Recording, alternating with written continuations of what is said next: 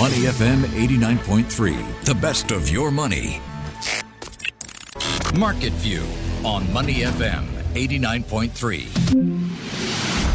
Money FM 89.3, thanks for joining us for Market View on your money. Now, let's get you up to speed with what's happening in the markets. It's pretty much a down day for this Friday. And this is with Asian markets underwater right now. Let's start with Australia. Lower by 0.6%. Japanese markets down 0.2%. And Korean markets are lower by 0.3%. So a negative start so far this morning. And this pretty much tracks the action overnight on Wall Street. A negative handover as well, where we had US stocks finishing lower for a second day. So they had a choppy session, erasing their earlier gains, and that was due to a strong start to the third quarter earnings season, but those rising treasury yields dragged them down lower. We'll get into those numbers in just a bit. First, the headline numbers. We've got the S&P 500 down 0.8% at 3,666. The Dow Jones Industrial Average down 90 points or 0.3% to 30,334. And the Nasdaq Composite down 0.6% at 10,614. But all three indexes, despite those losses, are on track for their best week in more than a month. So far, the Dow is up 3.6%. The S&P 500 in the green by 3.8%. And the Nasdaq Composite has risen 4.8% this week. So back to those treasury yields. Amid the concerns about an economic slowdown, we are seeing those yields ticking up. The 10-year yield now passed above 4.2%, adding 10 basis points overnight to their highest levels since July 2008. So that's knocking back equities. Among those which were knocked back, the likes of Tesla, lower by 6.7% after electric vehicle maker said it expects to miss its deliveries targets this year. The company also posted a quarterly revenue that missed analyst expectations.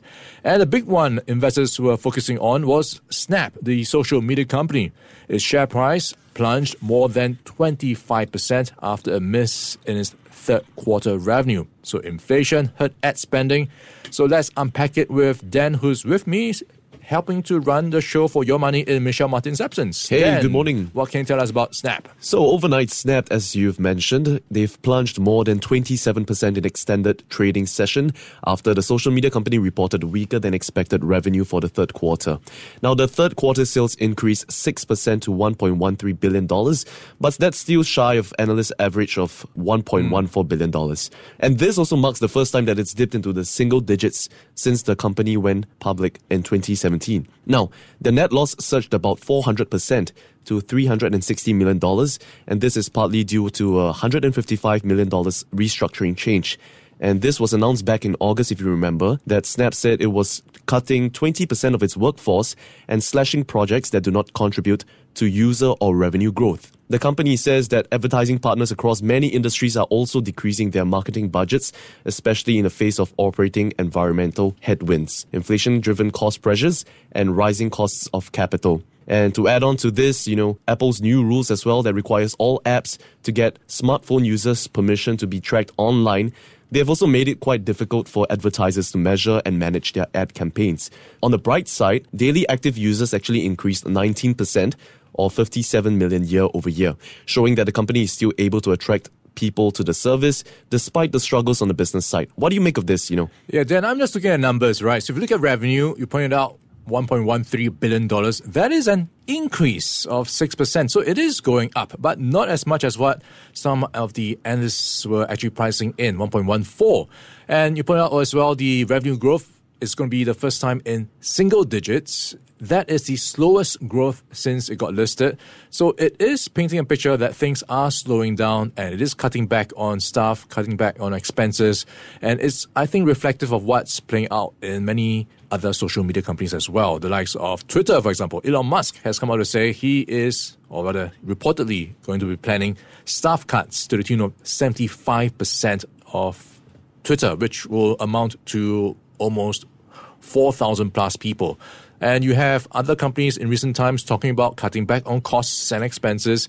So that is all amidst the warnings that we've been hearing about, a slowdown, a recession around the corner, and people cutting back on budget. So that is, I think, hurting the tech company sector much more than others, especially with rising interest rates as well. Startups are struggling to raise capital.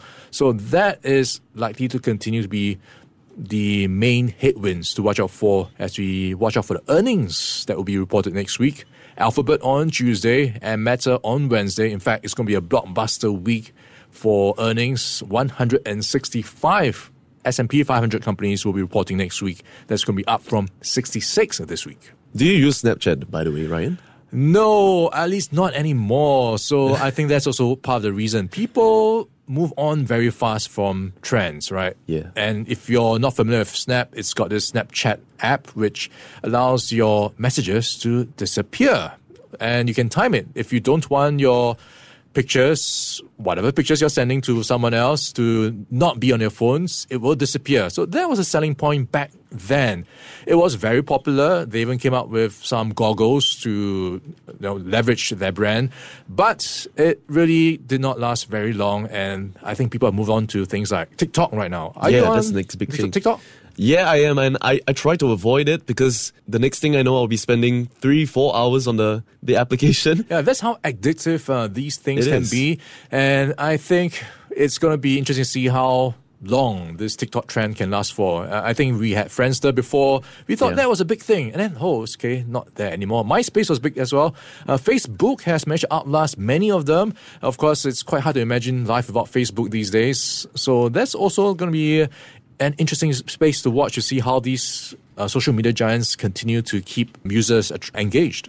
That's right. And also against this backdrop, right? We've been talking about companies acting on stock buybacks. So Snapbot's actually also authorized a stock buyback of up to $500 million. And they are last traded at $7.87. Let's talk about what's happening elsewhere, which is the UK. We've had lots of drama there.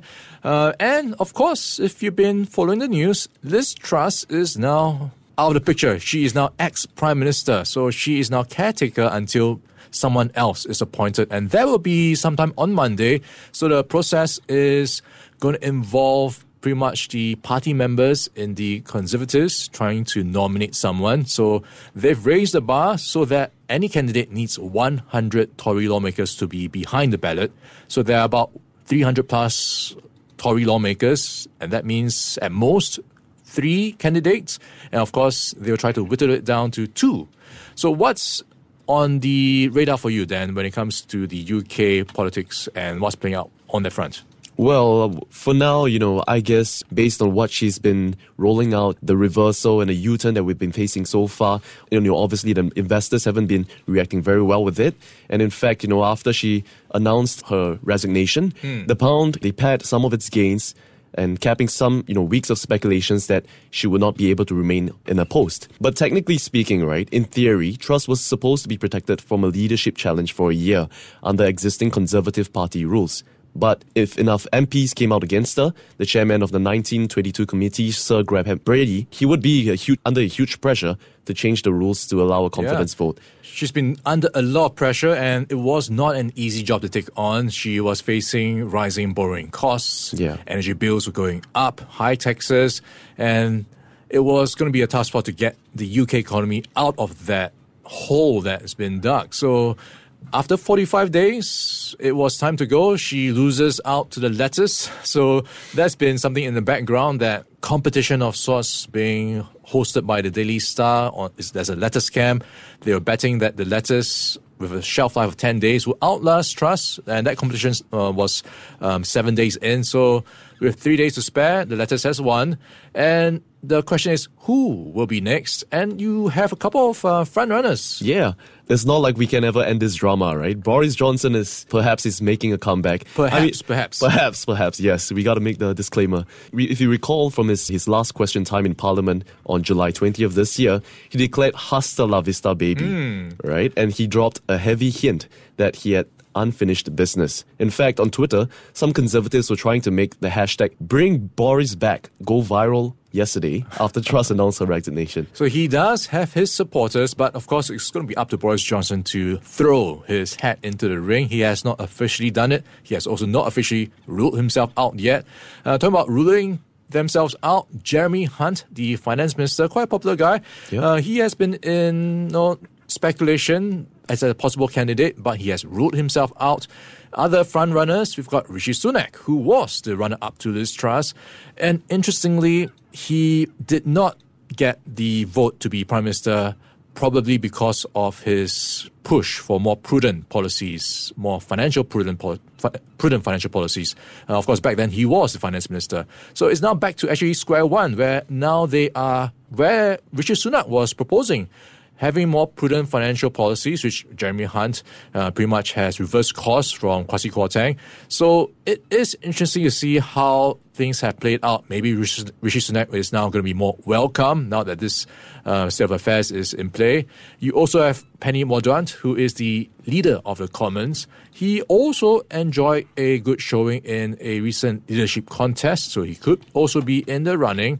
So lots of twists and turns when it comes to what's playing out in the UK. And on the market reaction front, you did point out there was a bit of movement in the pound. But when you look at the headlines, right, the UK Prime Minister resigning, you might imagine that chaos would enter the markets. But it did not happen because financial markets, to some extent, already priced it in. This was almost a train crash that a lot of people were watching out for, and we saw perhaps many of these big issues already resolved when Kwasi Kwarteng, the former finance minister, announced that unfunded tax cut in the mini-budget. We already had that big reaction in the bond market. That seems to have resolved itself for now with the Bank of England intervening, and it has now come to pass without much drama. So it seems like markets have digested what seems to be the worst of it. So in terms of market reaction, we did not see the pound collapsing. And that seems to be, well, for now, England keeping calm and moving on. They seem to take a lot of direction, on whether investors are approving of the Prime Minister based on the movement of the pounds, isn't it? Yeah, that's been going back and forth. If you look at the pound, it's been quite badly pounded in the past year.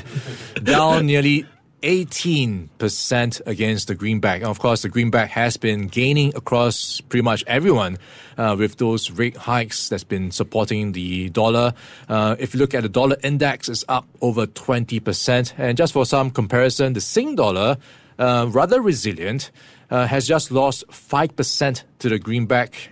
And this, of course, with a view that the MAS has also been tightening policy, so it's been buffering against the strength of the dollar. It's now at 1.42, and where we are now for the pound versus dollar is at 1.12. And looking at currencies that could be under pressure and has been under pressure, the Japanese yen, that's going to be one to watch out for. It's now broken past 150. That was the key level many traders were watching out for to see if the Japanese authorities would be intervening. And it looks like investors and traders will be on their toes to see if that will actually happen, because it is now at its weakest levels in more than 32 years. And it has weakened more than 30% against the greenback. All right. Thank you so much, Ryan, for the market analysis. Before acting on the information on Money FM, please consider if it's suitable for your own investment objectives, financial situation, and risk tolerance. To listen to more great interviews, download our podcasts at moneyfm893.sg or download our audio app. That's AWEdio. Available on Google Play or the App Store.